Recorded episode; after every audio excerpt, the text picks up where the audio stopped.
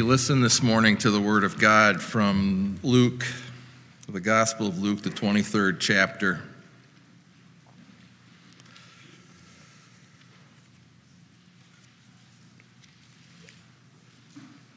Luke 23, and we begin at the 32nd verse.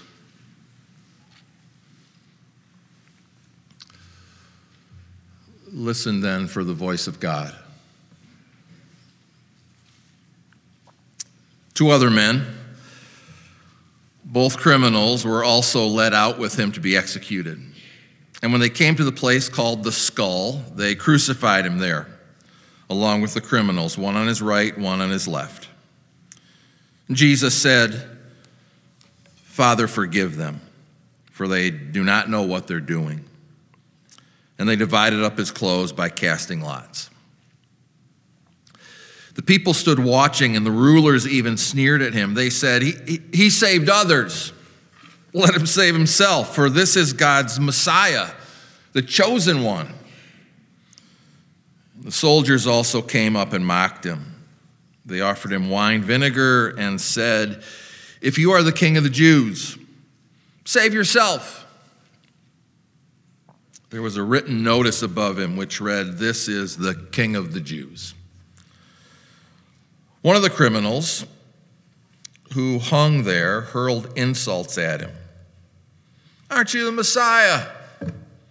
Save yourself and us. But the other criminal rebuked him.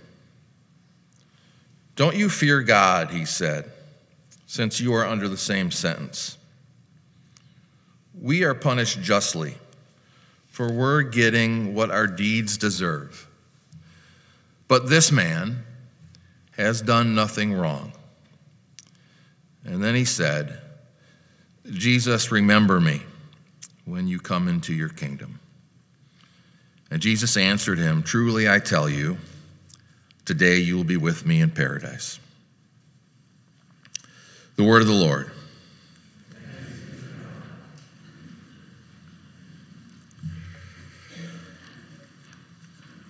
Uh, we made it. This is the end of the sermon series uh, master class in Luke.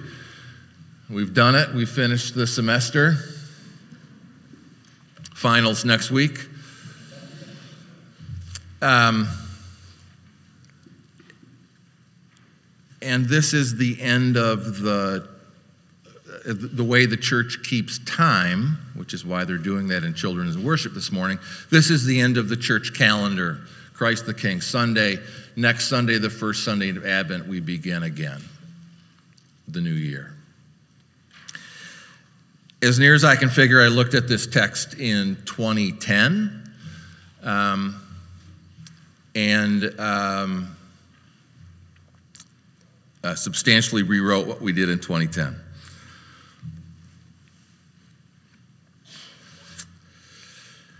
My grandmother, Winifred Amelia Smith was a stout, stately Englishwoman. And from the head of the table, while pouring tea and serving shortbread, she was easily mistaken for the Queen Mum. Pious, Bible believing, and Plymouth Brethren. She lived to be 98. During the last days of my grandmother's life, with her family at her bedside, she memorably prayed, O Lord, you saved the thief on the cross. Surely you can save a sinner such as I.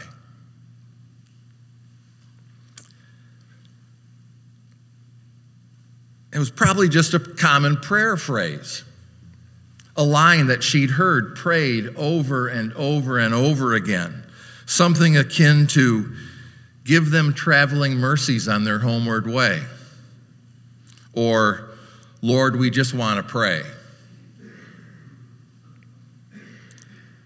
But it was also emblematic of the way in which this conversation between Christ and two criminals has shaped the faith and imagination of God's people. So, this morning, as we close another year on the church calendar and we celebrate Christ the King, we listen for the voice of God in conversation with criminals. And in doing so, may our faith and imaginations be so shaped and encouraged.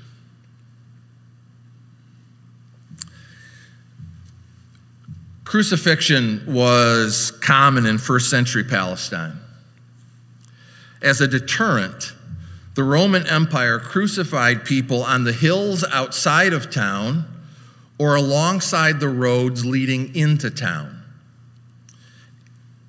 Therefore, everyone knew what crucifixion looked like, smelled like, sounded like long, slow suffering, lost control of bodily functions, suffocation, thirst, a long, slow, naked agony. It was an obscene, unspeakable horror meant to strip away any last vestige of humanity. Now, all four Gospels recount Jesus being crucified between two criminals. For example, the gospel, the, the birth story doesn't show up in all four gospels, but Jesus between two criminals shows up in all four gospels. Historians write that they weren't common criminals. For while the Romans were a cruel occupying force, they didn't crucify people for shoplifting sandals or fudging on taxes. It's more likely that these criminals posed a threat to the empire. They were insurrectionists, violent thugs, terrorists. The word here in Luke for criminals is often translated as evildoers or malefactors. And yet Jesus finds his place between them. The prophet Isaiah puts it this way He was numbered among the transgressors, transgressors. Jesus is not numbered among the righteous and the religious? Us. He's not among the bright and the beautiful or the politically connected and the socially, the politically powerful and the socially connected. Jesus is numbered among the felons, the foul, and the guilty. And so, with little to lose, one of the criminals being crucified joined the crowd in mocking this misguided Messiah. By his calculations, the one writhing in pain next to him was no kind of Savior. Those anointed of God didn't get executed. Kings don't die with criminals. To think so is ludicrous. So, with scorn and the spit of bile, he asked, Aren't you the Christ? But after a word of rebuke and caution, the second criminal pulled himself up. He would have been hanging, pulled himself up, and sputtered out a last word to Jesus. Jesus, remember me when you come into your kingdom. Dear friends, this is the only place in the Gospels where Jesus is addressed without some other title, like Son of Man or Lord. that popped your head up, didn't it? It's the only place in the Gospels where he's referred directly as Jesus without something else. I guess there's an intimacy when you're numbered among the transgressors, when you're broken and beat down, suffocating, and caked in dust and excrement. All titles are gone. It's worth noting that remembering in Scripture is more than just recalling. To remember is more than just a function of memory in the New Testament. To remember is more than just a function of memory. This is not akin to, this saying, remember me, is not akin to saying, remember to pick up some milk and make an appointment for your colonoscopy. Rather, remembering in Scripture often means to act for. To remember is not just to recall, but to act on behalf of. Therefore, the criminal wasn't just asking Jesus to think of him. Do you remember that wonderful chap I was crucified with? No, he's asking Jesus to think of him with the power to act. Jesus, remember me when you come into your kingdom. And that's a strange request. Jesus certainly didn't look like he was going anywhere worth remembering. Most of his disciples had figured that out and fled. Jesus was doing his dying alone. And apparently, whatever kingdom he ruled was about to come to an end. That was the purpose of execution. And yet, somehow, some way, this second criminal sees in Jesus some power to remember him. And I'm not sure that my grandmother's prayer was any different than the criminal's last words. O Lord, you saved the thief on the cross. Surely you can save a sinner such as I. Jesus, remember me when you come into your kingdom. The plea is the same. And Jesus responds, Truly I tell you, today you will be with me in paradise. Now, you're still with me? Now, we often translate paradise here as heaven. Today you'll be with me in heaven. But actually, it's a rather obscure word probably rendered better as park or garden. Today you'll be with me in the park. This is the first time the word appears in Scripture, and it only shows up two more times.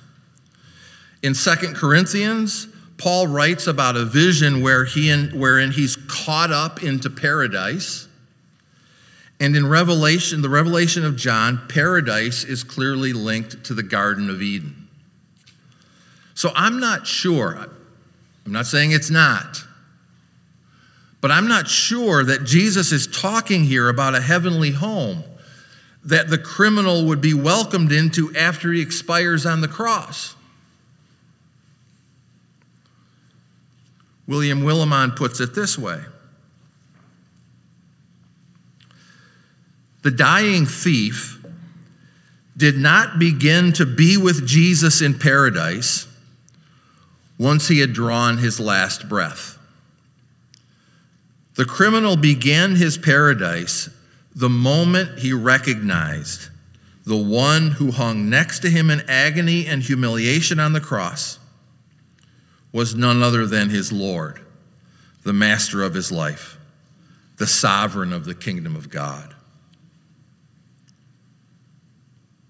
Or maybe he didn't know anything about that Jesus.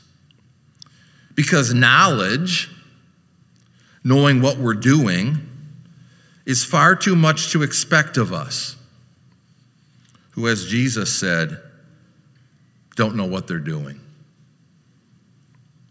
All he said was, Jesus, remember me when you come into your kingdom.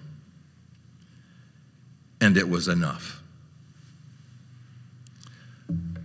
and it was enough. Whatever paradise is, It already began there on the cross.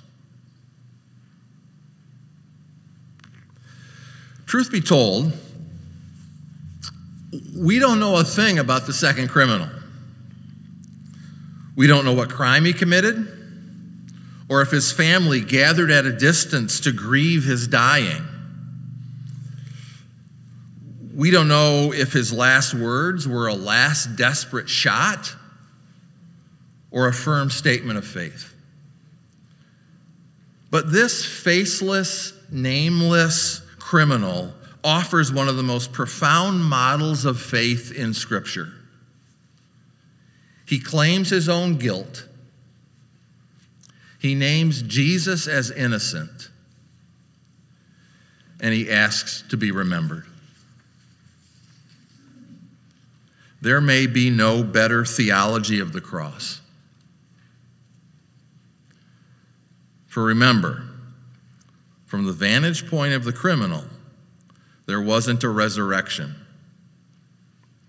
All he saw was a dying Jesus. All he saw was that a dying Jesus would rule as a king. God's power is seen in Jesus dying.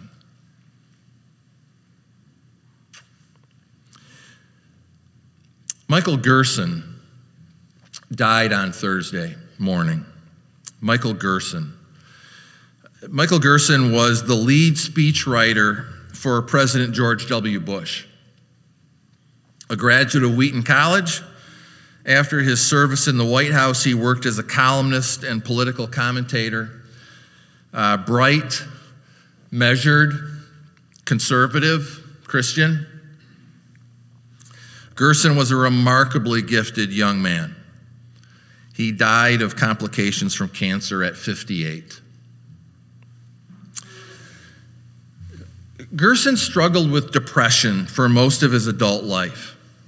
And in 2019, he delivered a sermon at the National Cathedral in which he wove that struggle with depression into the proclamation of the gospel. Google it, find it, watch it. Michael Gerson, 2019, National Cathedral. You'll find it. It's a powerful word. In that sermon, he writes this But there is this difference for a Christian believer. At the end of all our striving and longing, we find not a force, but a face. All language about God is metaphor. But the metaphor became flesh and dwelt among us. I love that line. At the end of all our striving and longing, we find not a force, but a face. Dear friends, to celebrate that Christ is King is to celebrate scandal and mystery. For we are not simply saying, here's the big ending, by the way. We are not simply saying that an innocent Jesus died on the cross to take our guilty place and satisfy some cosmic court. Nor are we saying that the kingship of Jesus lies in an inner spiritual world and that the crucifixion was just some metaphorical passion play. Neither are we saying that the cross is just the means to the end. But we're proclaiming, we're bearing witness to, we're stuck with the mystery that the way of God is the cross. God among us is not a force, but a face being crucified. The metaphor became flesh and was crucified. This is God's way to defeat the powers of the world. This is God's way to kingdom and kingship. This is God's way of being God. Crucified. Go figure. In crucifixion, there's a crown. In powerlessness, there's power. In folly, there's wisdom. In weakness, there's strength. In suffering, there's hope.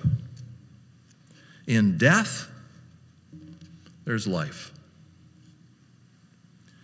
I don't know what the second criminal saw in a dying Jesus.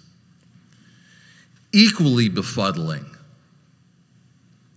is what Jesus saw in the criminal, other than his humanity. But even with his last few words, Jesus makes it clear that his kingdom is for the last, the lost, the least, the beat down, the passed over, the marginalized, and the guilty. Even as he was dying, Jesus makes it clear that his kingdom is for us. So this morning, may we join my grandmother and this criminal. Remember me when you come into your kingdom. That seems like enough. Thanks be to God. Amen.